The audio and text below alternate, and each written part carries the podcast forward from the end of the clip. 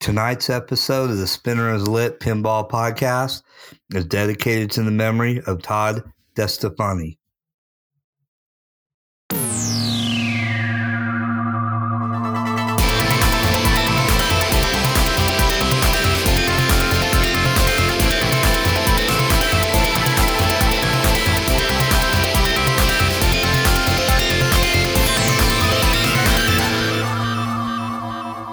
Hey, everybody. Welcome to episode 44 of the Spinners Lit Pinball Podcast. I'm your host, Spencer. With us tonight is uh, part of the roundtable. Uh, Brian's out tonight. He's a little under the weather. We wish him well, and he'll be back soon. But we got Dan and Mark, the engineer, with us tonight. Hey, guys. What's up? What's going on, guys? Talking pinball with my crazy bros from California and Reno. Look at that. We're killing three states right now. Yeah, and there's a lot to talk about in this episode for sure. Yeah, no man. shortage. Yeah, so let's get right to it and jump right in. Um, oh, and it's January for anybody wants to know. It's January 28th, right? Yes, 28th, um, 2022. Holy crap, it's 2022. So it's our first episode of the new year. Um, episode 44 is called Remembering Friends. Of course, um, we have a few people to go down that list um, unfortunately. Um, we're going to start with Todd. If uh, you've been around Northern California for any length of time, um, and we're part of Sacramento Pinball Group, uh, Todd was a, a, key component of that way back in the early days, even before I was on the scene. Dan could attest to that, and so can Brian. When Brian's back, we'll get more into that. If you ever went to Pinagogo and played a really oddball or rare game, um, there's a good chance that it was there because Todd brought it. Todd and his lovely wife Susie were just an integral part of the Northern California pinball scene for many, many years. And uh, Todd was a good friend of the show and kind of a extended family, and he's going to be missed. And we're also remembering Al Chayak or Pinaholic. Um, he was well known around the New York pinball scene, and basically because um, he loved pinball. Uh, when pinball was dying in New York, he was one of the sole people responsible for reviving location pinball. And uh, we also lost uh, a few weeks ago, lost Mark Mendel Tort. Uh, you know him as Marco, Marco Specialties. Um, you know, thank God for him, man, starting up Marco. All us crazy people back in the dark ages of pinball could get pinball parts. And uh, he was one of the you know the early on people to provide replacement parts you know both uh, new old stock and uh, reproduction parts for all our games. And uh, so he's going to be missed. And last and certainly not least is uh, Lyman Sheets. So if you're listening to the show you know who he was. He was uh, um, pinball coder. He wrote rule sets and he was one of the best pinball players ever walk the earth and uh, from everybody that knew him said he was just a really, really, really sweetheart and terrific guy. Um, so he's going to be missed as well. Um, eh, some of the games he did coding on and worked on and um, are just landmark, absolute, you know, stone cold classic games. So I'm going to go ahead and start with Mark. Mark, what's your favorite Lyman coded game? I have to say, I really like uh, Attack from Mars. Just that rule the universe is just so awesome. And what's really neat is uh, you get higher points if you go in order of those uh, objectives. Um, I really like that. Uh, I love the humor in it. It just was a, a, game you could just walk to, walk up to, and start playing it and know what you're doing. But then there was that challenge to master it, and getting to that ultimate wizard mode is a memorable moment. I'll never forget because it's just so darn fun to play that game and equally probably medieval madness too. I just love the humor and the clips that were put in there to really put a smile on your face when you're playing it. Yeah, you know, you hit the nail on the head there. I mean, Lyman Sheets was a, an absolute, you know, he was the kingpin of figuring out what's going to make the casual player come up this game, be able to understand what they're supposed to do in an instant and have fun doing it and then also make it, you know, with a deep enough rule set and enough challenge to where a guy like him wouldn't get bored of it in five minutes. How about you, Dan? you know, really, how do you not say medieval madness? It's it's it's the masterpiece. You know, it's it's the masterpiece of of Williams pinball. It's you know everything that Attack from Mars is, and I love some Attack from Mars. Medieval Madness is is Attack from Mars turned up to eleven. Uh, you want to go to some of his more modern work. Uh, I really, really like ACDC. I mean, I know ACDC is 10 years old, so I don't know how quote unquote modern it is, but that game has just a fantastic rule set, super, super varied, super deep, you know, easy to do fun stuff and impossible to achieve goals. You know, the great thing about Lyman was he made a game that would appeal to every facet of pinball. You know, the the very definition of easy to step up to, hard to master, and uh, you know everything that he did. Whether you were a member of the uh, in Lyman We Trust cult of Lyman, uh, or whether you were, you know, I was a little more skeptical. I always felt like he released games that were, you know, kind of empty at first, but he always caught up because he worked on them for 10 years. Uh, you know, he is a, he is a, a huge loss. His biggest transformation as far as code that blew me away was changing Batman to an awesome game. Uh, I remember playing it when it was early code, and I was like, "What the heck am I doing on this thing? I have no idea what I'm doing." And I got like hundred twenty million bonus. I'm like what? Then Lyman stepped in, and the game is just super fun. The mini villains was just a complete changeover into what it was originally, and it's deep and it takes a while to beat the game but he really did a great job transforming a game that was mediocre to something that was just fantastic. Yeah, no, you know, I'm I'm gonna uh, give an honorable mention to uh, the first dot matrix game I ever owned, uh, which uh, I think he did the dots on. Actually, uh, was a WWF Royal Rumble. Um, that game's got a really, it's a really fun game. It's got a really good rule set. Um, and I know he worked on. I think he did the dots on that. Yeah, that he was, was like early. the display programmer. Yeah, yeah, he was early. It was early in his career, you know. That but I mean, correct, it, and that's a great you know, game. That's a fun it game. a great game, and it's really, you know, um, not so much now because uh, you know with the price of games and stuff, people are discovering, you know, the BC and D titles. Uh, but that is a, uh, I mean, it's still a bang for your buck. You know, there's a lot in that game.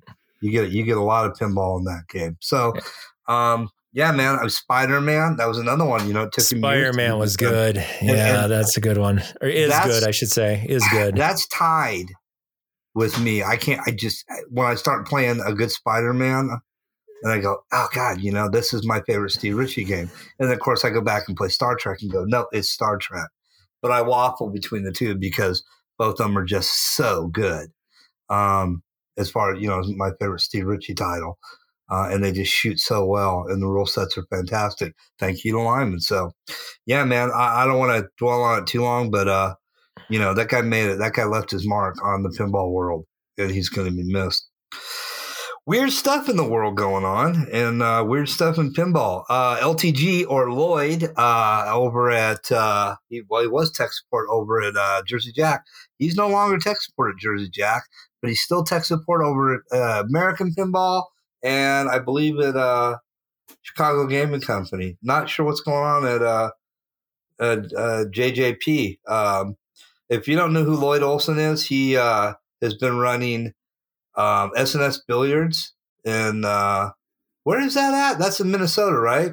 Hopkins, Minnesota, I believe. Hopkins, Minnesota. Almost. He's coming up close on his 50 year anniversary. So that's right, um, and he owns uh, SS Billiards, and, and yeah, yeah. I, am really bummed that I didn't get to meet him when I was back there in college because uh, there are some good pinball places that I didn't even know about. But of course, we didn't have internet back then, so I didn't know what was out there. Right, right. But, you just had to drive by a place or or see it in the yellow pages. but right. I didn't. I, yeah, I really bummed out that I didn't go to the one in Blaine and the the uh, SS Billiards.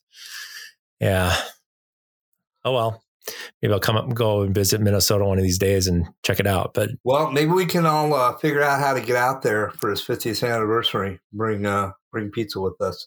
Alex, there you go.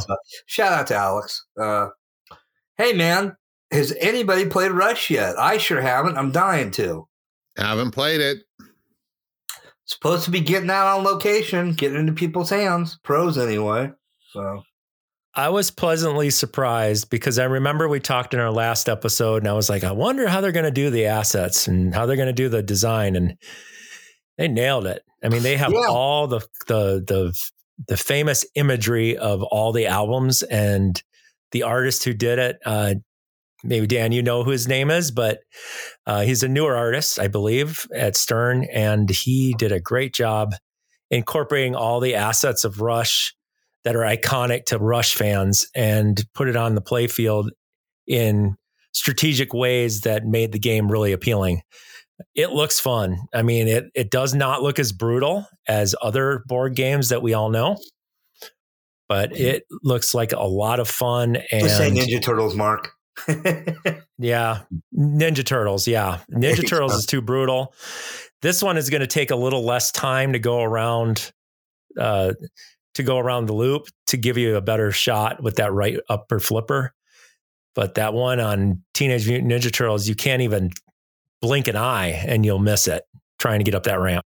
So it looks great. The the lighting is awesome. The the selection of music I'm still surprised they didn't put YYZ in there because that's what they're iconic for, but it's okay. I mean, th- they decided as a team, along with uh, uh, with the lead singer from Barenaked Ladies, Ed Robertson, he worked with them and yeah. produced or came up with songs that they decided of the top 20 and 15 matched among all three people. So yeah, when you got you can't 19, argue with that. Yeah, I think it's 19 studio albums. You know, yeah, that's that's a lot of material. A lot of material, and every album is different. You will not have an album from Rush the following uh, the following album or the the album before that and say, "Oh, that sounds the same." Right. They always change their sound, and always what amazed me about them is they they had a three piece band, and yet they sound like there's five people in the band. Yeah, it's yeah. amazing. Yeah, yeah. I uh, Rush always hit the mark for me. So, what do you think, Dan? I'm ashamed to admit I haven't even watched the launch streams other than looking at the first round of pictures, which I mean looks nice. Art's really, really nice. Uh, it definitely looks like a Borg. Uh, I'm sure it's going to be fun. All the John Borg games are always extremely fun to play. Uh, but yeah, I do not have a deep roster of knowledge on Rush Pinball yet. Well, we got we got shows coming up in the not too distant future, so I'm sure we'll get plenty of time on them. I'll tell you, there'll be plenty of Rush games that will be at GSPF. I'm sure. Yeah, and we're going to talk about that in a little bit. But first, uh, cool. uh, any more thoughts on Rush before we move to the next uh, surprise out of left build game? Well, I'm just curious when they're going to uh, have the LE shipping. I know the pros are starting to ship, uh, but then I saw on Pinside that there was a delay in the uh, parts. So who knows what's going to happen? But uh, we yeah. are getting one Rush LE here in Reno. So uh, thanks to Jason, he's always jumping on board, getting those games ahead of everybody else, so that uh, we can enjoy them as a group, which is awesome. Um, but he's starting. He's not really that huge of a Rush fan either, but he really liked the the layout and the gameplay. And I have to say that the rules are going to be awesome on it. Uh, it looks like it's going to be a little multi ball heavy, but you know, so is Guns and Roses, and people had a good time with it. So uh, it'll be interesting to see how the rules come together. But when I listened to some of the podcasts from Tim Sexton, uh, they sound like really solid rules. Um, and a lot of fun to try to achieve different objectives. I'm really enjoying Sex Timton's games. Like he really does have a a super unique outlook on rules, and it's really nice to see something different. So that's going to be a real high point to this one, I think. Agree. Yeah, I agree too. You know, instead of just doing the same thing over and over again, you know, show me something new. That's right. And yeah, Borg did use a lot of his famous design elements, and some people are comparing it to X Men, which I do agree. The scoop is in the scoop is in kind of the same place, and uh, yeah, I mean the layout is similar. but the It's rules will make it different. Center magnet It's shot. got the and center magnet Yeah. shot It's with kind the- of a bash thing, but not necessarily a toy, but it still has something to bash to lower the ramp um, on the, of course, the premium or the LE. Uh, but, but um, yeah, I'm curious how the magnet's going to work. If that's going to like suck it in, like uh, Lord of the Rings does, or if it's just going to just hold it, and is it going to float in the air? I mean, in the air, I don't know. I, I, that I have to see. I think my first impression, just from what I've seen in the pictures, is that it looks like the Pro is probably going to play really, really nice. Oh yeah, All right. Yep. I think losing that drop ramp so you don't have that weird little bash uh, alcove down there when it's down will make that game really, really just have a nice straight flow up the up the middle, and I think that it'll actually play really good. X Men Pro, I think, plays a lot better than X Men LE. So it's just one of those things where I think a lot of the Borgs, the deletions actually help the game a little bit more than the additions uh, add to it. Mm-hmm. Yep. Exactly. Yeah, we have to see what happens. Um, it looks fun. I can't wait to play it, and then I'll have a better opinion on what I think of it. Yeah, same here. Well, then we were talking about uh, before we went uh, into the studio and started recording. We were talking about uh, uh, the the guys out of left field. Uh, Quetzal Pinball just today, wasn't it? Released uh, their Super Hoop, which is a basketball theme. There's some videos on YouTube already, some gameplay.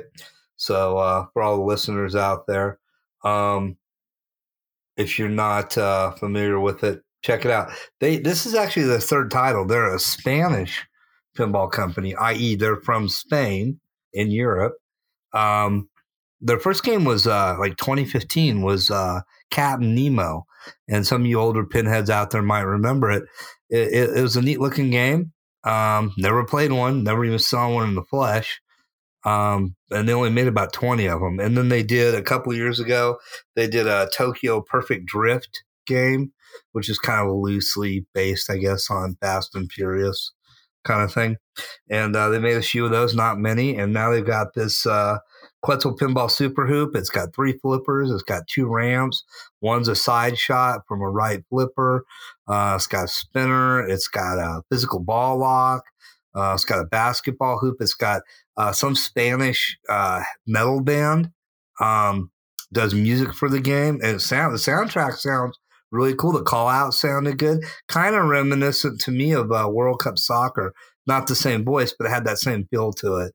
Um, just a little bit of video. I watched about four or five minutes of video this morning, and uh, it's pretty cool looking, man. So, hey, you know what? Somebody across the pond's doing something with pinball, you know, without making a big noise and you know beating their chest and saying, "Look how cool we are! We have a wood crate or some other nonsense." They're just shutting their pie holes and making pinball machines the right You know, it, it's making me wonder. Uh, I know when I went to Expo, when I talked to Rob Berk, he was saying that there were going to be two new companies that are going to be revealing games. I'm wondering if these are the ones that were going to be at the show and then they uh, were not. Because these, because um, I, yeah, I I remember him mentioning like one was not even from the United States, and I'm like, oh, maybe this is the one that he was talking about. Maybe Um, it was either that or you know, uh, I mean, there's uh, yeah, there's I mean, there's a lot of small mom and pops out there now, and a few of them Right. gonna might do well. You know, if you look back in the last since the '70s, you know, there's almost always been a, a, a Spanish company making pinballs in Spain and, and and exporting a few to America. You know, you got uh, in the '90s, you had uh, Spinner pinball. You had in the '70s and '80s, you had um, Sonic, uh, Sega or Segasa. There was uh, oh god, what's help me out, Dan? What's that Spanish one? I don't know. I can't come up with it. But you know who I'm talking about. There, there, you know, uh, pinball since since after World War II uh, in France and Spain, both well, all through Europe, Germany, have just been huge. But especially Spain, and those guys are hardcore. They love pinball in Spain, and they've had their own companies making. And of course, in Italy too, you had for years you had uh, uh, Zachariah or Zakaria. I, I've heard both. I'm not sure, but they made some great games over the years. Um, Pro- both of those are see- probably completely wrong. pro- pro- pro- it's like it's probably anyway. Zacharia or something It like that. is. Like You we're know, just, just- completely off base. you, you could think of me as the Les Nessman of pinball journalism, man. You know, Chai Chai Rodriguez. that's right. What are those little Mexican dogs called, Spence? Chihuahuas? Chai Hua Hua. Chihuahua. You know There's another. Oh, sorry. Go ahead. I was No, no. say, you, you know, if you think about it, though, I mean, there is a lot of European involvement in pinball even now. You know, we got Dutch Pinball, Pinball Brothers is European. Isn't there an Italian company that's like doing manufacture for somebody? I just, I don't know I I think there there is some was. I Pinball just can't remember which one it is. yeah, for Pinball Brothers, I believe it is. Oh, so they're they're working with Pinball Brothers, yeah. And I so believe they are. Yeah. you know, and then Okay. you, you have this Spanish company. I mean, you know, the nice thing about it is, you know, Europe loves pinball, and it's nice that we're seeing some of it find its way over here because, you know, I mean, despite all the Dutch pinball fiasco, you know, and the Pinball Brothers uh, Heighway pinball fiasco, uh, those are some great products. Alien is awesome. The Lebowski is awesome. Um, you know that Captain Nemo game was was supremely awesome. So uh, I'm really looking forward to seeing this pinball hoops or super hoops in Super action. Hoops. Yeah. And if you're a Yeah. basketball fan, it's an even bigger win. But uh, yeah, Dan, you got to watch the video. It's it's you know I was watching a little bit of it today. I'm like, wow, Where, like, where's the video on YouTube or it's on uh, YouTube. Just Yeah, type I know in- you you sprung this on me. I'm looking over the shore roll. I'm like, what the crap is Quetzal's super Hoop? yeah, I saw it. It was announced on. Uh, was it this week in pinball? I can't Yeah, remember. yeah, it was today. Was it? Yeah, It was? Yeah, I, I got Okay. the email this morning, and I get up really. yeah, I got the email this so- morning too, and I was like, "Where did that come from?" Yeah, that was kind of a shocker. Uh, another company that is kind of rare, uh, which is a Spanish company, is Sleic, S L E I C, and we actually have one of the the games that they manufactured called Io Moon. Which uh, is definitely based off of 2001: Space Odyssey, yeah, the and you got you lucky sob. I saw you posting that last week. I'm like, because I when you said I, you said somebody, and I'm like, I'm dude, I'm I, I'm putting it because I'm you know going to be out on business again soon. I was Yes. like, you know, I'm just going to floor it and get out there, and then I realized, oh, it's in Reno. It's like, okay, well, I'm in some guy's house. I don't know. Well, what's the address? Fuck it, I'll bring pizza. You know, um, like, hi, I'm Spencer. You've heard my show. Mark's on it. He's our engineer. You can so we playing Io Moon or what? Yeah, like I, he, he would, he, Jason wouldn't object because uh, he's always opening or, and inviting. But uh, it's a rare game. There's only three made in the world. There's two in the United States, one in, in Europe, and he has one of them. So it's very rare. Uh, it's fun to play too. It's different because uh, the code is actually in Spanish. So you're like you're learning Spanish while you're playing it. it's pretty funny, but uh, it's a good game.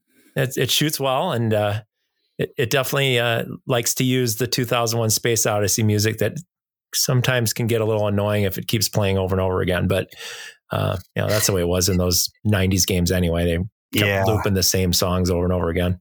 You know, it's funny. You just reminded talking about the 2001 Space Odyssey theme music. You just reminded me when I saw Rush. That's the music they used to open their. They were like when they came on stage, they played that music.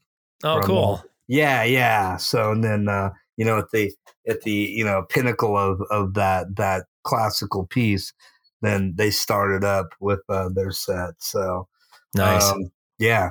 So six degrees of separation, man. You know. yeah, I'll have to see what this is like. I mean, I don't know who's gonna get it because we don't know anything about it, and it's a new company. But it it looks pretty cool, and and the shots look nice. Um, but I have to watch the video. I just only saw the announcement, but so I got to check out the video. Yeah, it looks good. I mean, like I said, it's, it looks like a good layout, and uh, it's got a physical ball lock, which uh, you know, I, wow. I mean, it's you know because you don't see that a lot. You did sometimes, but I mean, Mhm. you know, um, it's just it's it's it looks like a pretty well fully featured game. Metal ramps. I mean, it looks like a well built game. So, So, we'll see. basically, we have a game that came out from an unknown company where we had another game that should have came out for three years and nothing.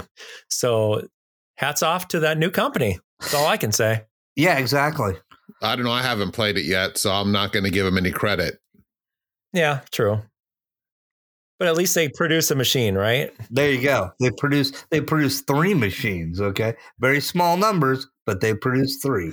Yeah. So, um, so you know they're they're the real deal to a I'm point. not going to be a believer until Fathom Remake is showing up in homes. there you go. But that that's uh yeah that's Australian. So yeah, but uh yeah. Oh, Um, haggis, yeah. I, but well- I, they're they're coming. They're they're coming. They they're done with Celt. They're they're done with that. So uh, we got uh, actually they were just asking for full payments. So they're manufacturing right now. So we should be getting one in Reno. I'm hoping within the next three or four weeks. So Well, we won't have to wait to have games drop in our home too much longer because we can play them on location or at all the That's right. upcoming all the upcoming shows. Shows are back, ladies and gentlemen. All right, in spite of the zombie apocalypse and the end of the world. and, and Yeah. Spencer, what show are you talking about? Well, I there's I have a few, but in particular, Okay. the Golden State Pinball Festival at the beautiful Lodi Grape Festival Fairgrounds in sunny Lodi, California, this May 13th through 15th, 2022. Three day weekend passes, 60 bucks, $30 for 13 and under. A two day pass, Saturday only, 45 bucks, 20 for 13 and under. And a one day Saturday only is 30 bucks, 15 for 13 and under and a one day pass for Friday or Sunday is 20 bucks, $10 for 13 under. Active military with ID, half price. Um, so, oh, and they also have a, a full on tournament. But just go to the website. It's uh, goldenstatepinball.org, and you can look that up. Um, right now, as of right now, there's no games listed. Uh, they don't have the sign up for the volunteers yet. They just revamped all the uh, the website. So you know the uh, but as of right now, as of the airing of this podcast on January twenty eighth, two thousand twenty two, Golden State Pinball Festival will be back uh, from a long hiatus since the twenty nineteen show. Yay! Woohoo! I can't So- wait. That's going to be. It is an amazing show. I mean, I've gone to a lot of pinball shows. I've been to Expo. I've been to TPF, but Golden State is where you get to play all the games that you don't play at any other shows. It There's is no doubt about it. to be spectacular. Absolutely, absolutely. It's the best, best pinball show, and I'm being biased. I don't care. It's it's so much fun. The three rooms of pinball. You get every you get best of everything. You get the EMs, you get the solid states, and you get the newest games, and you get Stern or Marco to represent. And yeah, it's it's awesome. The I mean, I don't want to. Yeah, Yeah. I don't want to overpromise because you know I'm sure this year it's it's going to be you know it's going to be special. You know, we're we're just getting back to it, but if uh, if everything works the way that it's supposed to work, you know, it will not be a diminished experience. Everyone is going to be extremely happy, and we're going to have some great stuff. Awesome. Yep. Yeah, the pinball pirate Chris Kuntz will be there. You know, uh, I mean, all the all the you know California distributors. Hopefully, you know, in past shows we've had a Pacific Pinball Museum. You know, no promises. I don't know what's going to happen, but I think everybody's itching for a good pinball show. You know, so it should be pretty darn special. And Camp Silver Silver Ball. Yeah, That's the you- highlight of the place. Yeah, and if you had made reservations back in 2019 for the 2020 show or early 2020, they're holding those over. So everybody's already had reservations. Um, but you know, watch the website because some people are going to cancel out. That's been a couple of years now. So some people will cancel out. But anyway, go to goldenstatepinball.org. Uh, keep keep an eye on that, and uh, you know, new information will come in. So you want to keep checking that frequently and uh, the Texas Pinball Festival after a long hiatus. Remember when the when the COVID monster showed up? It was literally like two weeks or less until the Texas Pinball Festival. yeah, those- they were the first ones to catch it in the face. Yeah, That's and they right. caught it hard because I- I mean, all the hotel rooms were sold out, the vendors, all the the guests were, you know, they'd already, you know, everything was all. I mean, people had their plane tickets. They, you know, people had their bags packed, ready, like, hey, nine days, man, we're going to the TPF. No, we're not, because the end of the world just showed up. So, um, you know, and so yeah, they they took uh the biggest brunt of that, bigger than any other pinball show, probably, you know, because it just dropped right in their lap just days before showtime. And Um, ironically, the last show that happened before the COVID pandemic kicked in was Indisc. That was the last pinball show I went to. Uh, since then, uh, of course, I got to go to Expo now. But as far as a long hiatus for all the other shows that got canceled, Indisc was the last one that uh, I attended before it all hell broke loose. right. yeah, and the, that was the like, last the last original Indisc. yeah, That's true. That's true. that's, yeah. that's right. At the Museum of Pinball. At the Museum right. of Pinball and Banning. Yep. That's right. Um, so that's uh, Texas Pinball Festival is a go as of right now. Um, and uh, um, without getting too much into the new, I'm not really not paying that much attention. I'm hiding in my dungeon all the time here in you know God's country. Uh, but it's March 25th through 27th at the Embassy Suites Hotel at the Frisco Convention Center in Frisco, Texas. And you can visit their website. And if you're not going to be able to make it, you can buy swag um, and support these guys because they do, you know, in the pinball universe, they're doing the Lord's work, man. So support them. Um, so it's texaspinball.com. Really simple. So uh, go to that show because I hear it's a good one. Or if you can't make the show, buy a t shirt, buy a coffee mug, buy some hand sanitizer, buy a poster, you know. And another great thing to visit in Frisco is the uh, video game museum. Oh, yeah. Okay, cool. That's will- really cool to see. I went to go and, and did a side trip and checked that out. And it, it has great exhibits and it really brings back memories of the old game systems we used to play when we were little. nice. I had no idea that even existed. Thank you. Yep. Right. And then uh, this one, it doesn't get as much uh, airplay, but uh, I, I know one of the organizers a little bit. We talk online. He's a good dude. Uh, ZapCon in uh, the suburb of Phoenix, Mesa, Arizona. And that's April 30th through May 1st at the Mesa Convention Center in uh, Mesa, Arizona. And uh, I got to look up ZapCon because I. Uh, I looked it up before so I can tell you. Zapcon.com. And uh, it's uh, pinball and arcade games. So, um, you know, so it's it should be a lot of fun. I didn't even know there was a pinball show in in uh, in Arizona. Yeah, So that's good to know. It's, yeah, it's it's like Arizona's version of uh, California Extreme, basically. From what And I when is Okay. when is that, Spencer? uh, that is April 30th through May 1st. There you go. Sounds like a good one. And then So the I- other one is Northwest, right? That's in Northwest show, and that's right after. And there's other shows too. You know, there's Uh, mhm. I just I grabbed those up because like okay we're having these. They're the ones coming up. Well, yeah. we also I think the Soon. Midwest show, and and you know what, next episode or maybe on the webs our our uh, Facebook page, I'll post other stuff too. Uh, the Northwest show is usually about two three weeks after Golden State, uh, so it's usually like uh, right around June first. June, right? yeah. Have they So- announced that they are on? Um, hold on. Uh, June third through June fifth, June fifth, twenty twenty two. Um, they say they're back. They're they're playing, man. So I've I've been to a couple of those. That is a great show. It's all everybody indoors, says. Which compared to you know our shows, which are you know quasi you know outdoors. You know if they're in more rural places.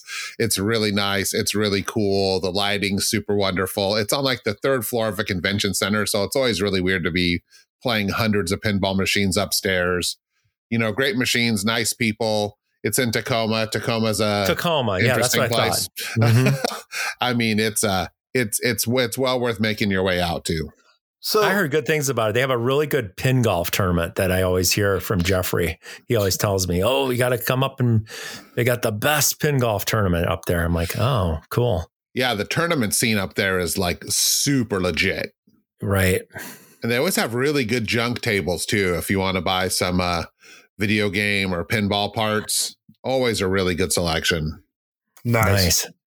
Yeah, uh, yeah. You, you, know, Dan, you told me, you know, the few times you went, you said just an amazing show. I talked to some other of our local crew that's been at least once, and they're like, "Oh yeah, man, it's worth checking out." So the the website's under reconstruction right now. It's got a little bit of information, but um, just you know, bookmark these pages, folks, and uh, and keep uh, keep uh, you know keep listening because uh, you know there's the shows are back, man. Pinball is you know still with us. speaking of websites, anywhere. please, please, please go check out the new Golden State Pinball Festival website. GoldenStatePinball.org. It is awesome. It is awesome. So I didn't check it out yet. I'm excited to see it. Go see cool. it. It'll blow your mind. Cool. Yep, yep, yep. It will. Um, Mark, Dan, what's going on in your areas? Who wants to go first? Mark, I mean, uh, Dan, go. Uh, what's going on in pinball in your area? Location, play. Well, here's what's, the what's thing. the haps? There's nothing going on in my area.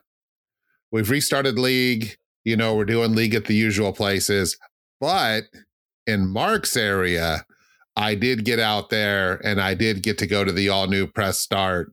And I've got to admit, uh, if if anything, Mark, you you under you undersold that place to me. If if you like video games or if you like pinball, I mean it is heaven. Uh it's got, you know, a humongous selection of classic arcade games. It's got just a super selection of pinballs, uh, and they're all priced. I mean, I don't know if it's their normal pricing if they're going to move them, but you know, being able to walk in there. Play the brand new, not even released Cactus Canyon remake for 50 cents a game. 50 cents for every game. I asked John amazing. about that. Amazing. Yep, you know, it's 50 cents from They're, here on out. He yeah. wants to keep it 50 and it's so easy then because it's like, oh, great, I don't have to pay a dollar for this game and I'm done you know, before you know it. And you know yeah. what? I'll I'll drop in probably 3 times as much money. You know, because exactly. it's just like it feels like a good deal, right? Um they've got tables where you can play classic games uh, and modern games and VR, and they've got a remote control Mario Kart racetrack. They got a full bar next door. Um, they got a chicken place coming in, but one of the best things about it, and I know this isn't related to uh, press start, but it's right next door to Brothers Barbecue, which just kicks ass. I mean, it is the perfect destination. If you get to Reno, you want a bite to eat, and you got a couple hours to kill, you got to go find find the new press start. Um, I had a really nice time and I'm bummed out. I missed you when you were here. I wish I would have known. I would have come and met you, uh, but uh, you were already had to get going back home. But it was uh, it was really exciting to see it open uh, around New Year's, and uh, we had already a tournament there. Uh, we had the Ice Raiders that came and they sponsored our tournament and we actually had some people from the Ice Raiders play in the tournament. oh, and nice. it was it was really fun. It was a great time. And what's awesome about Press Start is that it is open to families before seven o'clock. So, and of course, the weekend is probably uh, open a little earlier, but uh, it's eleven o'clock every time it opens, uh, and then probably till like midnight or so, and then on the weekends it's open till two. Um, but families are allowed to be in there because the bar is separate from the arcade. So if we ever have tournaments, we can just have the bar closed and everybody can still hang out in the arcade area and not worry about any problems with um, you know, liquor license and all that other stuff. Uh, they can all participate uh, as a family. So what Dan was saying, this is a destination. So when people come to visit Reno or they go skiing or whatever and they want to look for something to do, they can take their family and go over to Press Start and have just the best time ever. Right on. I love it. Yeah. In fact, the next time that you come to town, we really should make a field trip to Reno. Absolutely. You know, I want to. I would love to. Um, I don't know if it's going to happen this next trip. Um, I'm going to be in town for a few days. Um, and, and but I, you know, and I want to, I'm going to pop in and say hi to people. Um, but I've got a lot of stuff. I'm, you know, I got a lot of irons in the fire right now. So, uh, but we'll see. You know, we'll see what happens. Um, Right. Just kind of play it by ear, and depending on you know how quickly I can get a lot of stuff accomplished. Um, you know, that's why I would try to keep it open. But I definitely want to do that, Dan. Especially if the weather's good. We'll see how good. You know, are the roads going to be open? Because I'm flying. You know, I'm not going to drive again until spring or summer. I might drive, or probably well for Golden State will probably be the first time I drive back. The Uh, correct answer is just yes. We'll have to do that. Yes, we'll have to do that, and and I want to. I want to do that. So there you go. And well, you had me at barbecue, pinball and barbecue. I'm telling you, Yeah. man, that brothers And barbecue, it's And chicken. It's super same owner. legit. The chicken place is the same owner of of Brothers Barbecue. Yeah, Oh, so okay. I- So I you got imagine best it- of both worlds. yeah, I can't All right. imagine it won't be just unbelievable. Right. And uh, the other thing about Press Start is the games are immaculate. You got Kevin there working there and Jim. And I'll tell you something, those games always work. And if something is reported, it's fixed the next day. It's amazing how well those are maintained. Yeah, Nice. they were they were wrenching on games while I was there, and pretty much everything was was up and running. I mean, which again, with a lineup that size, you would expect some things to be offline. You know, everything was was online and ready to play. You know, and I mean, you know, you're not even talking about just like, oh, well, they had a Cactus Canyon and a bunch of you know kind of beater games. I mean, no, man, they had Cactus, they had Medieval, that Attack from Mars, they had JJP Guns and Roses, they had you know Twilight Zone and Addams Family and just everything, everything that you'd, you know, like just an amazing lineup of games. And then, you know, for classic arcades, I mean, everything you'd ever want to see Pac Man, Dig Dug, um, you know, Donkey Kong, air hockey, uh, Terminator, just everything that you'd want to play, man. Just it is, And an American laser game where you have like a shootout, yeah, like a Mad Oh, Dog, cool. like a Mad Dog McCree. like like kind of like a Mad Dog McCree. you know, Yep. uh, yeah, just you know, you can't you can't beat that place for for being uh, an old school arcade. You, You know, don't I- see a I lot love- of old laser games. Yeah, I And- love play what Playfield 76 is a great place. And you know, I think we talked about it before. It's it's a very loungy kind of club. It's a sorta loungy like- place. Yeah, for younger for younger students uh, at UNR. It's a hangout. You know, this And- is this is an arcade, not a bar. This is an arcade. It's This not is a an barcade. arcade. It's it an has arcade. a bar attached. Uh, and you can get a drink, but I mean, this is an arcade, and I, I, it, it appealed to me because I'm, I'm an arcade rat at heart, and it is very much, it is very much an old school arcade. It's what you want to see. So please, if you're in Reno, it's worth spending some money at. These guys love what they're doing. They love the people who love these games, and uh, they want you to enjoy them. What did you think when you walked in with the floor? Isn't the floor just awesome? Oh, the the entire ambience of the place is great. The lighting is Yeah. fantastic. The the the the floors are, you know, they're all you know, everything is everything is themed. Like there's Everything nothing in there. themed. There's nothing Yes. in there that that does not scream, you know, what it's supposed to be and does not set set up the ambience of the place. The only fail that they have at this point, and I know it's coming, but they're having some trouble with uh with the permits and whatnot, is they they need to get a sign on that building. They need a sign, but it doesn't really matter because everybody knows about it. So everybody's there anyway. I mean, the- I've been there and it's, it's been the press start tradition. They just don't put signs on their buildings. No, it's just word of mouth, and uh, before you know, you walk in and there's like 50 people in the in the establishment. Like yeah, a, it's really it's really awesome. but a just big neon oh sign man, would set that place off, man. I totally agree with you, Dan. I totally agree with you, and you're right. It is. It all has to do with permits right now in the Well, city. You know what's good? It's just like when I, you know, when I moved to Sacramento 10 years ago, Sacramento was a pinball desert. Now you could drive an hour and a half, two hours to the Bay Area, and pinball was glorious there on location. Um, now, even then, 10 years ago, uh, home collections in Sacramento were off the chain, even then. Um, but on location was crap. And then about five years ago, Coin Op opened, other locations like last three or four years, Sacramento's exploded. I see the same thing happening with Reno in the last two to four years, two to three years, where they're really getting a solid, uh, you know, group of good, dedicated locations, dedicated people, in in the community at large, and especially the pinball community, is supporting it, and it's great to see. I'm uh, just getting starting to get my feet in, you know, dipping a toe in the water here in Wyoming. Um, met uh, uh, a local pinhead who uh, named him Matt and his lovely wife Jess. Shout out to you guys.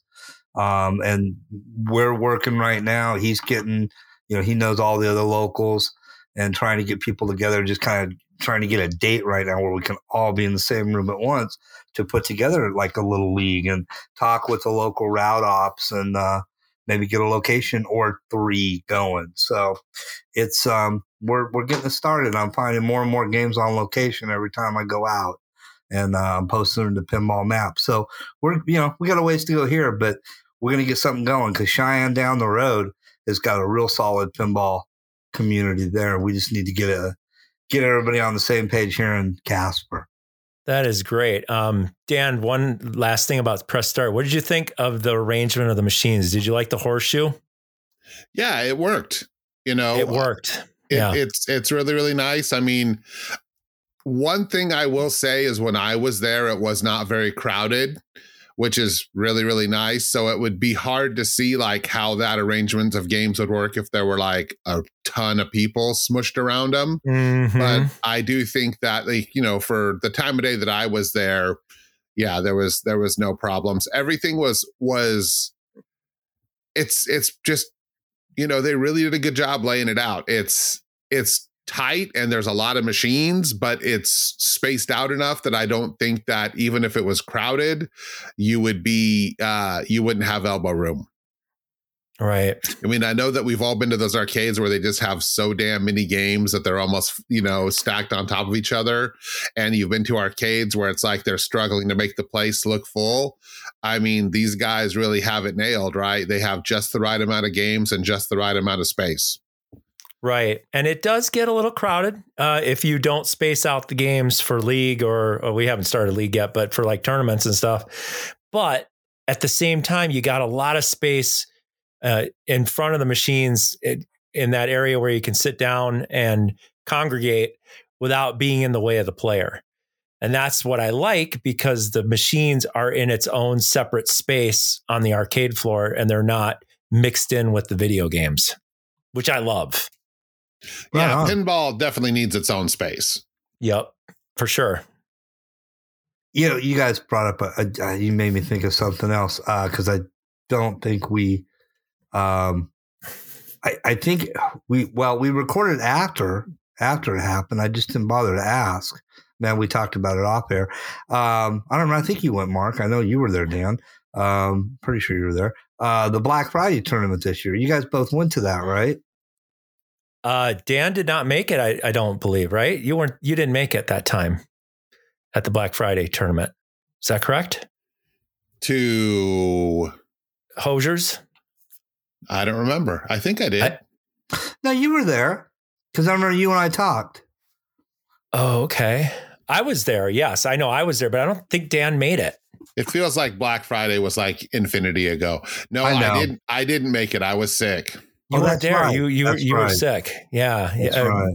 Yeah, Dan I was sick. I tell you yeah. what, I was sitting home in my jammies, and, you know, uh, day after Thanksgiving, going cursing the universe, going, yeah, I moved four states away, and now he decides to have the Black Friday tournament again. God, that's my that was my. I favorite. love Black Friday tournament. It was it was a blast. I had a great time, and uh, that's such uh, it's worth it's worth driving from Reno to to play in the tournaments, and he only has it quarterly. So um, well, he only has the Black Friday tournament once a year, but yeah, Black Friday yeah. is the winner. Right, right. Winner tournament. There's the Roll for Initiative, and then uh, I forget the other one, but uh, yeah, all good. Like the pin golf or the pin. He has a pin golf one. He did a bowling no. one. I wish I would have tried that, that fun. out. That was fun. The pin golf yeah. always fun. I like pin golf. The bowling one was fun. Yeah, Roll for Initiative. Is always good. But yeah, it was just great to see everybody from Sacramento again because yeah. it was so well, Shout out to Michael Hosier, the commish. Huge shout out to Michael. Yeah, he always Capital is, Quarter uh, Pinball League. He always invite is inviting. So yeah. So you know who showed up? One. Uh, it, this is uh, I'll segue and then we'll move on to our next topic. Um, it's so weird because it's coming up on the fifth anniversary of the passing of Steve Sharlin, and uh, we were at his memorial on a Saturday in March. In uh, March, it was March, I believe. And uh, I, you know, it, it, was enough time had passed. It might have been April, but you get the idea. And the next day, for some for some odd reason, the tournament was on a Sunday, not a Saturday. So I show up at the tournament the next day, and who shows up at the tournament? Um, oh God, I just threw a blank now. Um, Neil Shatz shows up because he was living oh. and working in Reno at the time. He may right. still be, I don't know. And he was just the nicest guy. We were just talking. I was I was actually showing him because he had, you know, he, he kept up on Pinside and, and knew of Steve. And I was showing him, you know, pictures of the memorial stuff. He's like, oh wow, man. He goes, you know, it's nice that, you know, so many people turned out for it. And uh and and Alex was just like, you know, like just starstruck. It was well, great. Yeah, it was course. great. It was so much fun to see. So I don't remember who I talked to, but I think I heard that Neil's back in the Bay Area. Okay. That's correct. He is. He's not living in Reno anymore, but he was. He was here for a while. The reason we know is because NES is still on those machines, although Ted did break NES's record on Attack from Mars just recently. He got 60 billion. Oh, man. I yeah. remember one time I'm at uh I was working in Vacaville and I knew there was a game on location because one of the uh locals, you know, in our in our, our group had it on location with you know, it's like, hey, you got the it's like the I feel something cow, like the blind cow or the ha- happy cow or dead cow or something. A little burger and brew place. It was good. Uh, and uh, they had a, a getaway and uh, someone and played it. And uh, I thought I did well. I put like 90 million up and uh, which since then having Dan's at my house for a while, I way surpassed that score by a long shot. But anyway, I, I, get high score number four, and I was pretty proud of myself. And I look up, and it's NES, and it was like nine hundred million. I'm like, all right, yeah, I, I, got a ways to go on this one, yeah. you know. So I went to oh gosh, what's that cool place in San Francisco where it kind of looks futuristic? Um, they had pinball machines that were uh, like next to the movie theater. Uh, what was that place called? The so- um, the Sony one. Yeah, the Sony one. Yeah, yeah, God, yeah. What the crap was that called? It's been so long since I've even thought about it. I got nothing. Now I remember it was a Sony Metreon in downtown San Francisco. Anyway, I, there were all these newer Stern games, and I remember Spider Man was one of them. And every single machine had NES on it, and I'm like, NES. I'm like, that's obviously not Nintendo Entertainment System, but that's what popped into my mind. I'm like, who the heck is NES? And then when I got to meet Jeff and he, I said, do you know who NES is? He's like, yeah, that's Neil Shatz. I'm like, you mean Neil Shatz? He's like, yeah. I'm like, oh my gosh, I can't believe that was him. And then when he got NES scores here, even at the Peppermill, I mean, he just dominated. And those scores are still those they're still the highest. I mean, I, I can't remember when. Uh, I mean, when I was at uh, Peppermill, I saw he had a ridiculous score on um, Mustang. Ridiculous. I could never get even close to it. Um, I'm sure it's still on that machine. I'm sure. All the yeah, it was insane. It was insane, and I watched him play. He played a. Uh, it was um, no good Gofers. It was Mike's Mike Huntsman's, and I remember him just trapping the balls and just hitting that shot over and over and over again while the other two balls are trapped. Perfect succession, perfect director, uh, just perfect. I was like, man. And he was just so calm and he just knew the things. I remember he played Ghostbusters and he, all he was doing was hitting that captive ball, trying to get the multipliers up. And he knew the rules inside and out. The guy was a you genius. Know, him and Bowen, watching those two play, it's like they're like the Michael Jordan of pinball or like the Eddie Van Halen of pinball. They're just so like, you know, matter of fact and calm and talking to you while they're playing. and it just you know what I mean. It's like it just comes as natural to, them as breathing does to everyone else. And right, really, Neil kind of reminded me of Lyman a little bit. Um, he had, had, that, that same kind cool of going on, quiet, huh? cool going on. Yeah. Yep.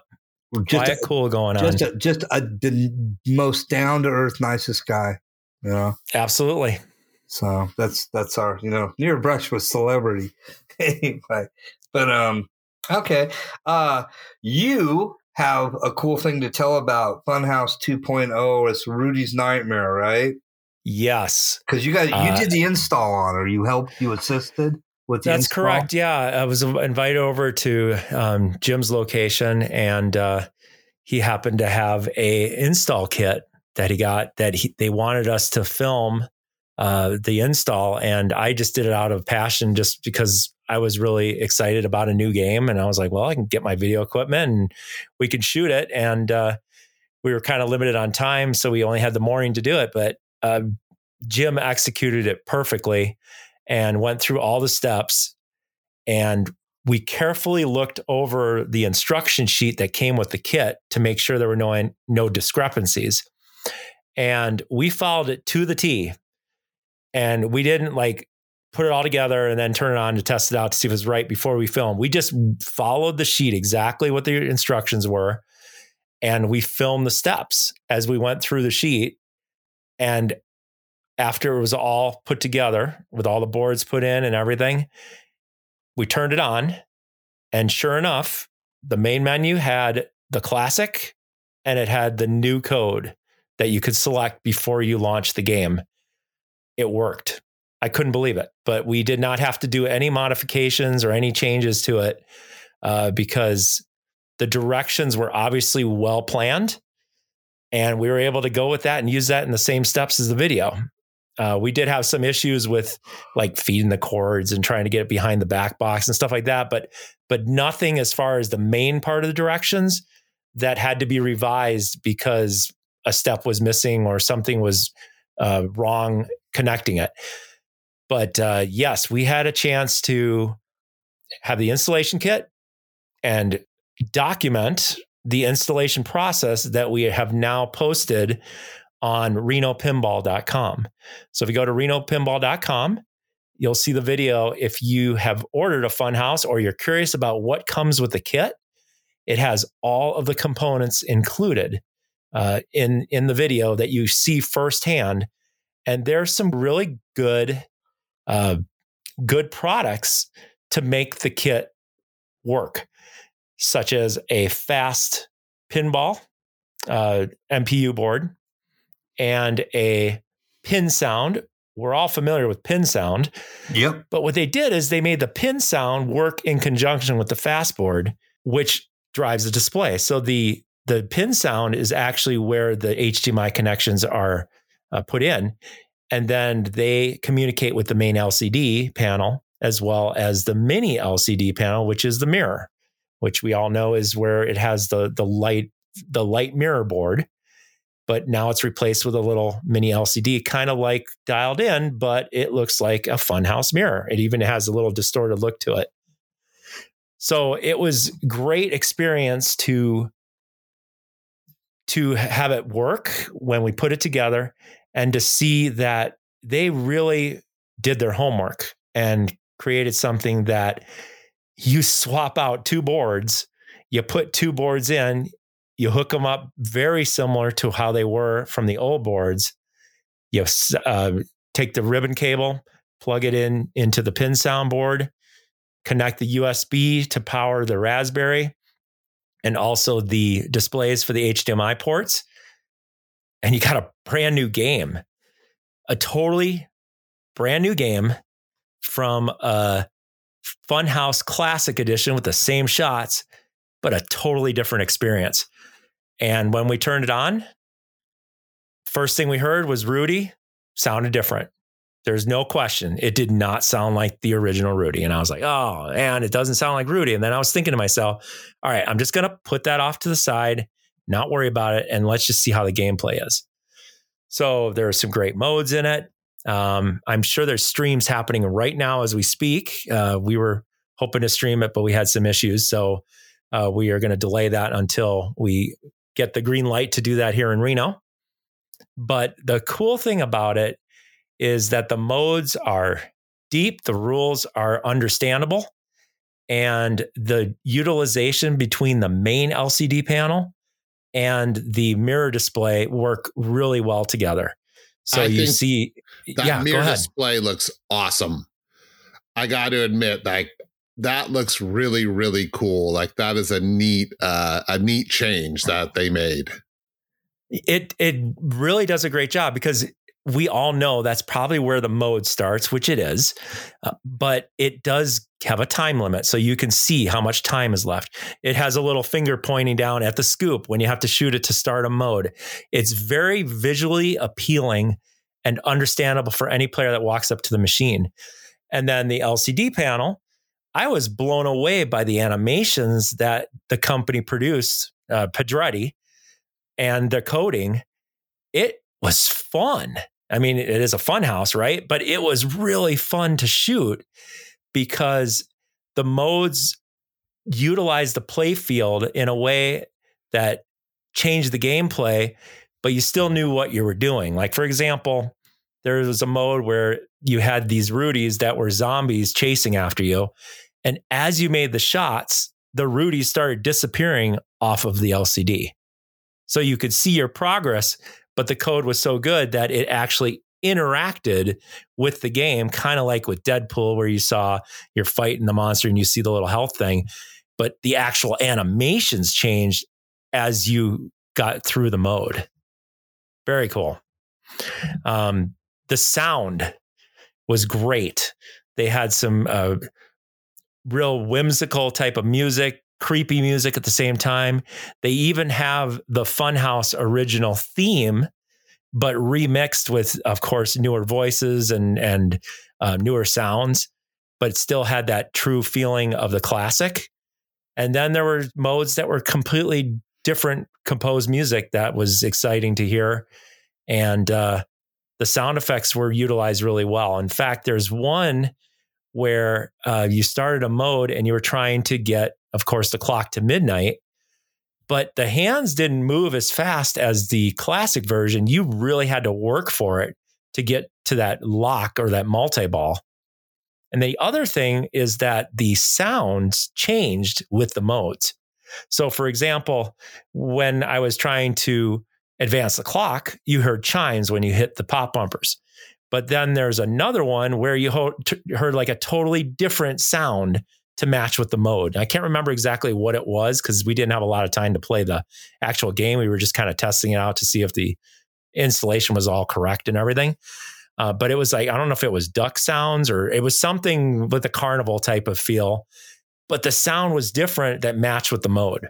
So you didn't have the same chime sounds for the um, for the pop bumpers. They changed with the mode, and in, it also changed for the um, the slingshots too.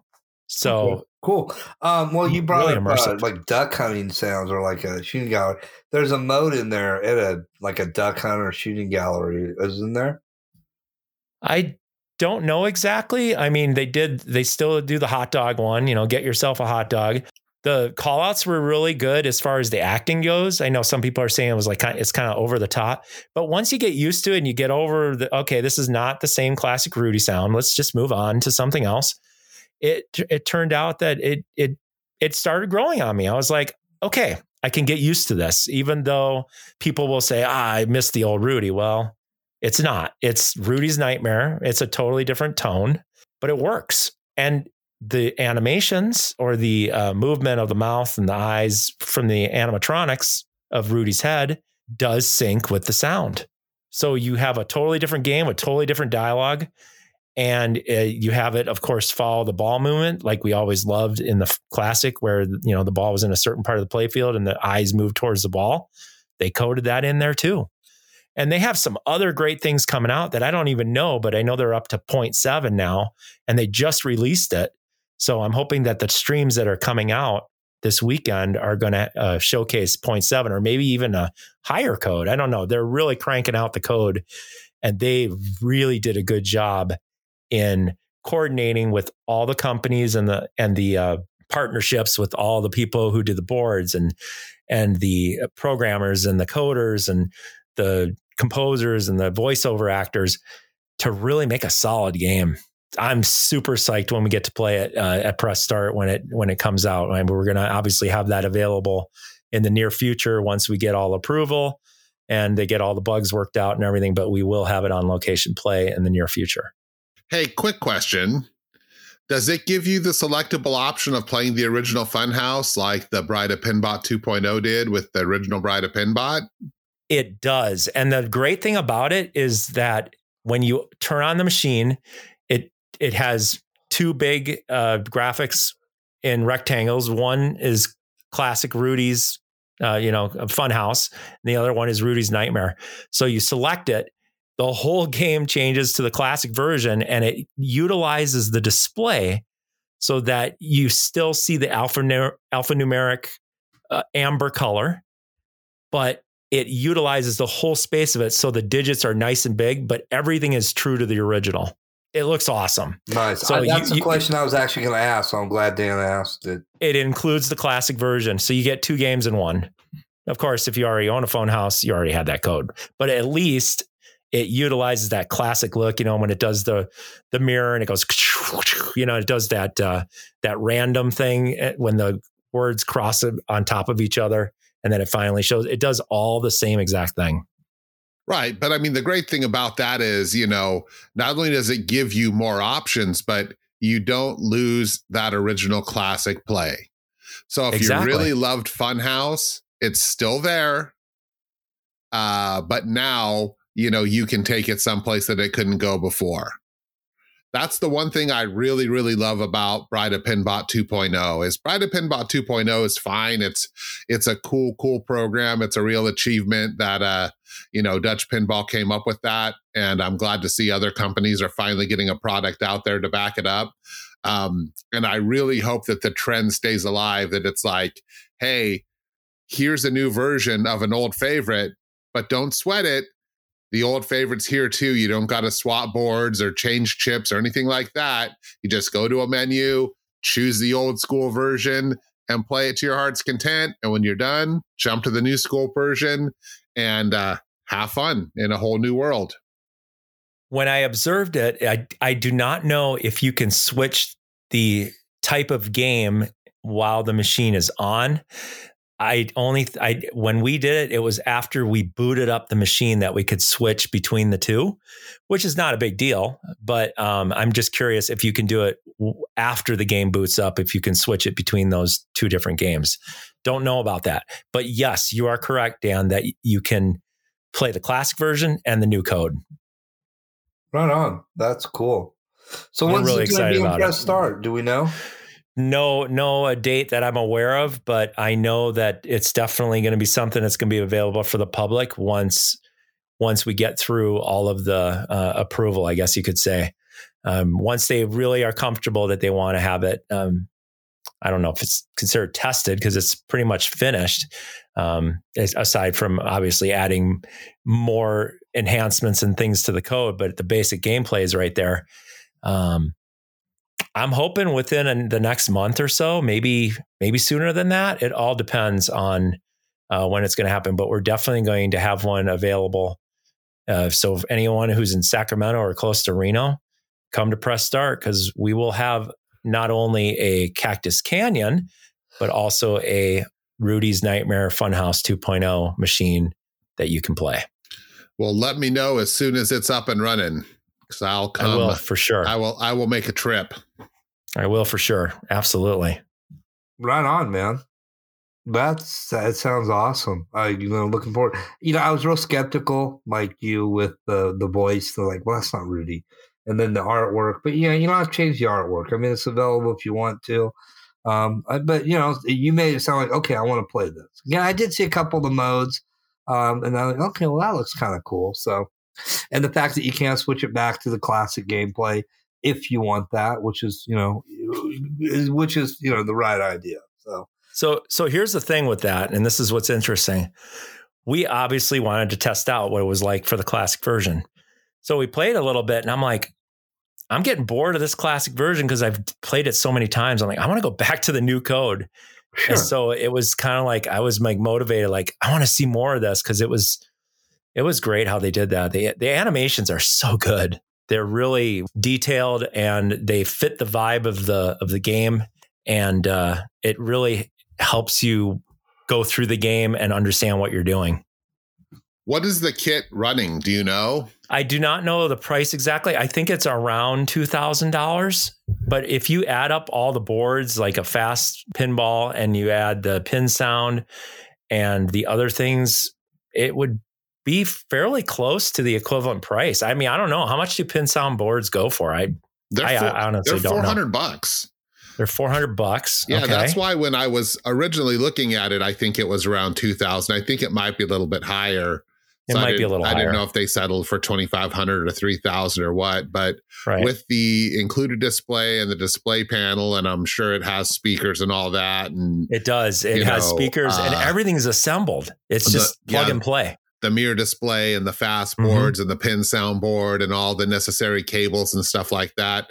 You know, if you own a funhouse, uh, you know, and and yeah, it's getting a little tired. You know, it seems like it's probably a super fair upgrade. And for a lot of folks, you know, the thing about Funhouse is that you know they've owned it since the '90s.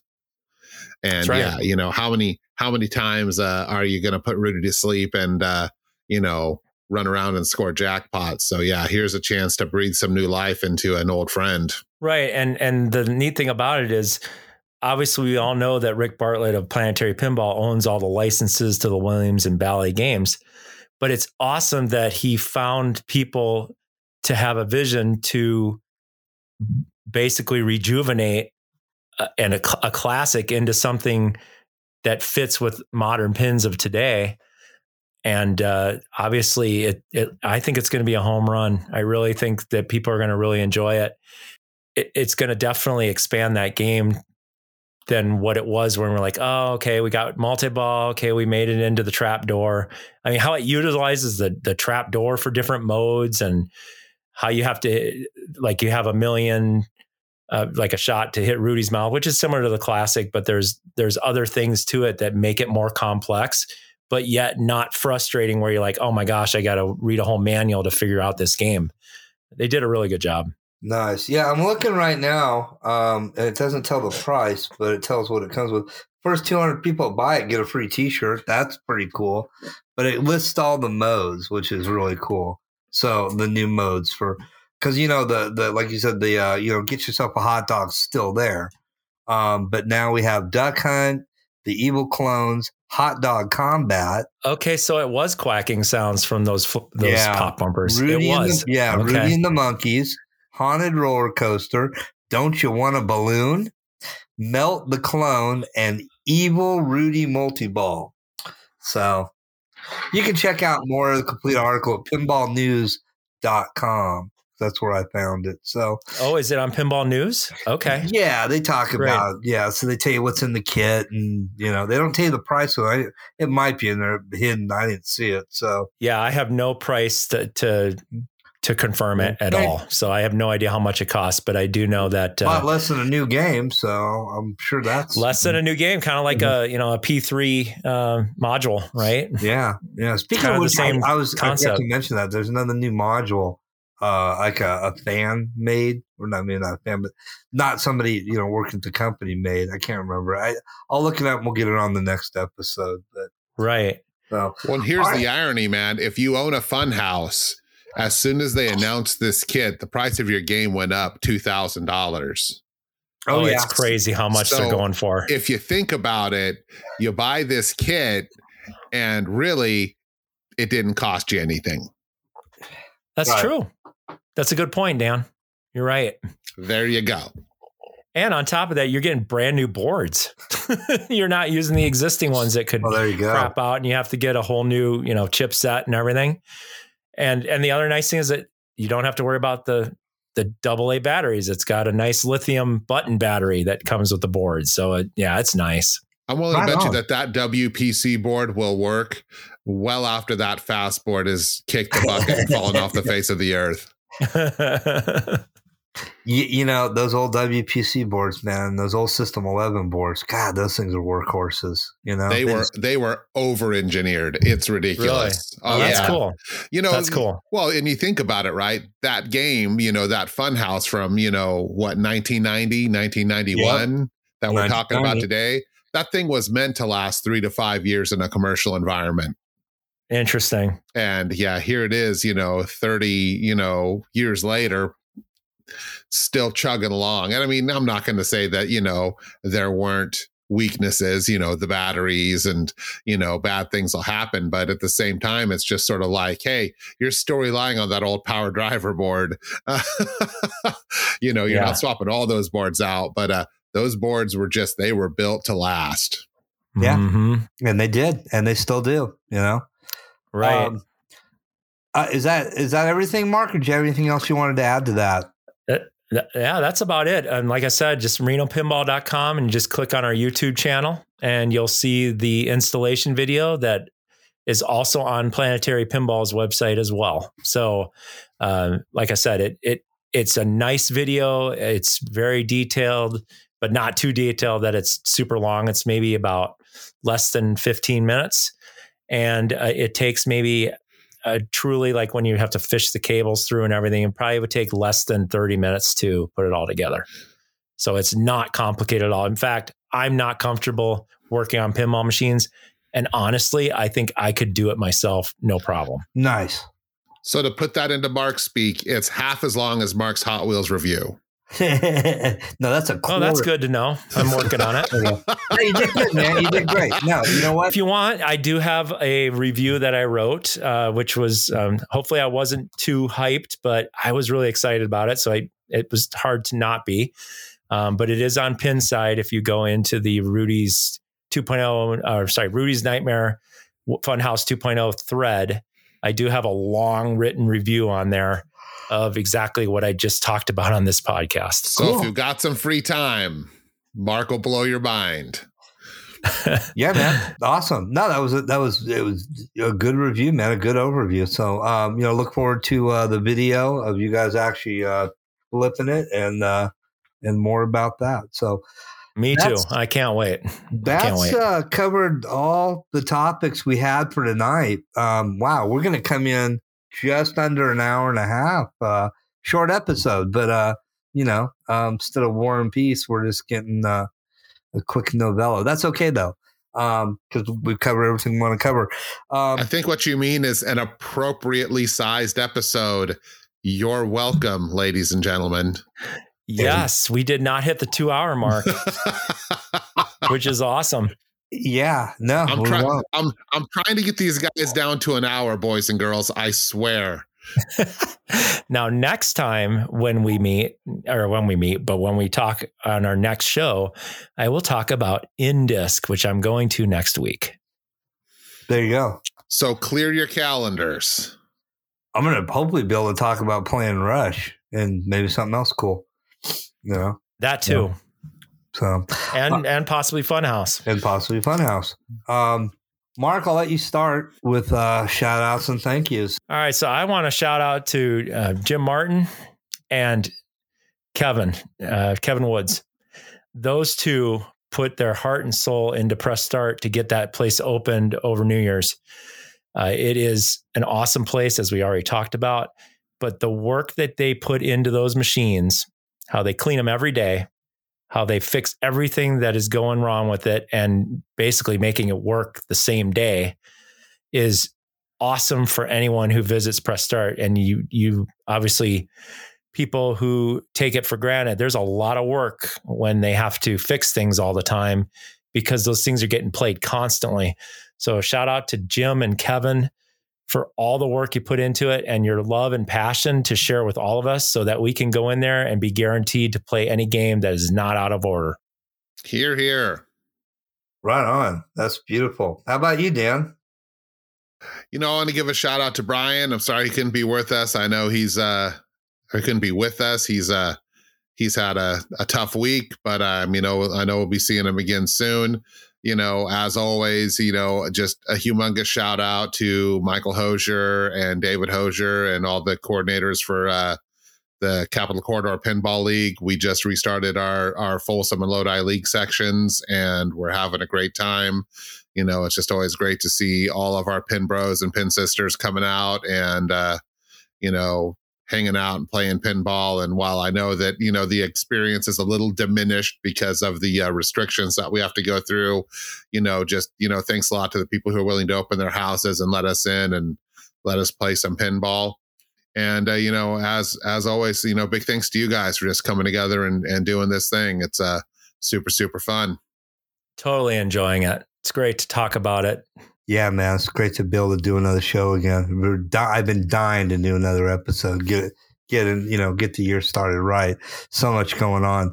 Um, thanks thanks to you guys, man, for being on the show, and Brian, who's not with us tonight, but who's an integral part of the roundtable crew.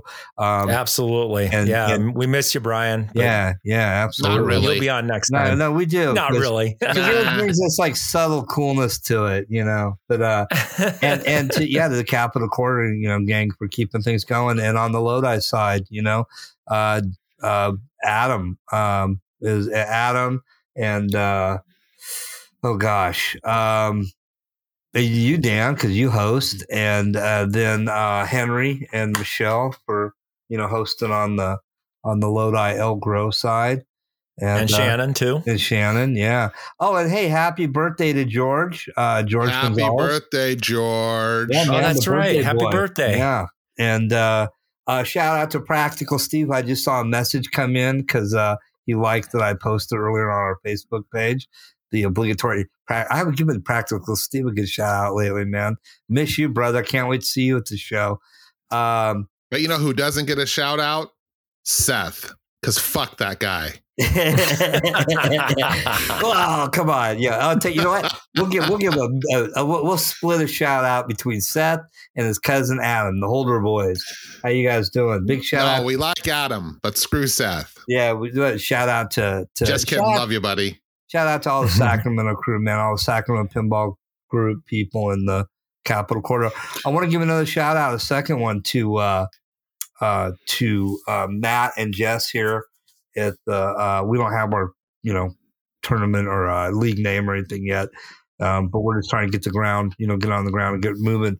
But uh, to Matt and his wife Jess, and uh, oh boy, shout out to Mo and uh, oh, you know what? And the Bannisters uh, in the Lodi side, and uh, oh god, there's so many people I want to thank just for. Oh hey, speaking of wives, I've got to mm. give a shout out to my wife for my new microphone. Yeah, man. If it you, sounds Jamie awesome. hooked you If you up. think that I sound good. less crappy than before, it's because my wife cared enough to buy me a new microphone. And because she actually knows what she's doing in the podcasting world. Because she actually knows what she's doing. She does. Yep. She so, knows what she's doing. She yeah, did a good job because it sounds really good. Let's yeah. be honest. Let's and, give a uh, shout out to Mark for making us as respectable as we are, and to Jamie for making us as respectable as we are, because you guys have heard the show when it was just me and Spencer. Let's be honest, it was, it was pretty much a shit show. So, you know, um, yeah, no respectability. It's just we got a little off the rails for a while, but we're back on it. But yeah, we man, never, there's some we were never on the rails. we weren't. No. We weren't. No. We were like you were on your own um, track. We were like, what are we on track? Completely overrated. Well, Eric Seifert. Eric Seifert. And uh, oh yeah, yeah man, man. And, we uh, big shout out to him. He's doing the welding on my uh, Indy 500. Big shout out to Eric. Please get it done awesome. this weekend. Not like we're working on the game anyway. yeah, man. And um, Eric's pal. Now I'm just throwing a blank. And he's like, dude, we talked for an hour and a half on the phone. It's late. It's like three and a half hours past my bedtime, guys. Um, Greg, thank you. Greg reached out to me a while back. He hasn't played in league much lately. He isn't big into bowling, but Greg reached out to me. We talked for a long time. I'd talked to him since like the last Pin-a-Go-Go I went to, which was 2019. It was good catching up with him. So shout out to Greg. I could do this all night, but we're almost in an hour and a half. So I got to give a shout out to Ted McGinty too because he had us over for a New Year's uh, New Year's party and it was freaking awesome with everybody playing pinball to like two in the morning and it was a blast. So mm-hmm. shout out to Ted McGinty too. I got to give a shout out to Ed Gruberman for all the boots to the head. I swear to God, I was listening to that. The dry put I had Mickey with me, and we are picking up pizza tonight. It's Friday, and nobody wanted to cook. So, and I was like, oh, so I played Boot to the Head, man. Last Will and Temperament. And uh, and because Mickey, I, Mickey's like, no, I thought, oh, he probably not heard it because I know this, Dad. And I'm like, how do you know this? So, oh, I have one more shout because out. your children are familiar with the internet, bro. I know, man. It's a trip. I see. I I had the like with the older kids. I still have the like you know the element of coolness. All those old Doctor Demento tapes. I taped off the radio. Dr. Demento. Oh my gosh. Nothing. Nothing goes away anymore. Everything old is new. Yeah. Kids. Kids have. You know. There's. There's no limitation to what kids know anymore. Yeah, that's right. Yeah. So, okay, so I got an email the other day, and I'm hoping this isn't like a junk email where you just randomly, like, this is an actual listener. And I want to shout out and thank you to all our wonderful listeners around the world, dude. We got listeners in like Russia. Okay. I mean, we're in Europe and Canada, all over the place. We love um, our so dozen of fans. That's right. Yeah, man, we love our listeners. So I got an email, and uh, it's from Andrew Payne and uh, it says, I just wanted to share that your podcast has been highlight over the last few months. I really enjoyed the group's perspective and the no shit attitude. Thank you for all the entertainment and please continue to make episodes as long as it's fun and rewarding. Most appreciated, Andrew. So I, I just shot back real quick. Thanks for the kind words. Keep flipping. And with yeah, that, thanks, Andrew. That was thank, nice. Thank you, Andrew. And yeah, for the record, he's talking about me. hey guys, it's been great, man. What a great episode and a great way to really kind of get the new year uh, kick started because it didn't start out so great. Um, been a little no. rough. Um, but man, just guys, everybody out there, man, everybody can hear my voice and the voice of my fellow roundtable crew members on the Spinner Is Lit Dig your feet in, man, hang on. You know, life's like a roller coaster. Sometimes, you know, it's a little bumpy. And uh, you know, look forward to good things in 2022. Uh, with that, man, I'm going to leave us out. You guys know the uh, words. Play pinball. Keep, keep America, America, America strong. strong. And we are out. Cue the music, Mark.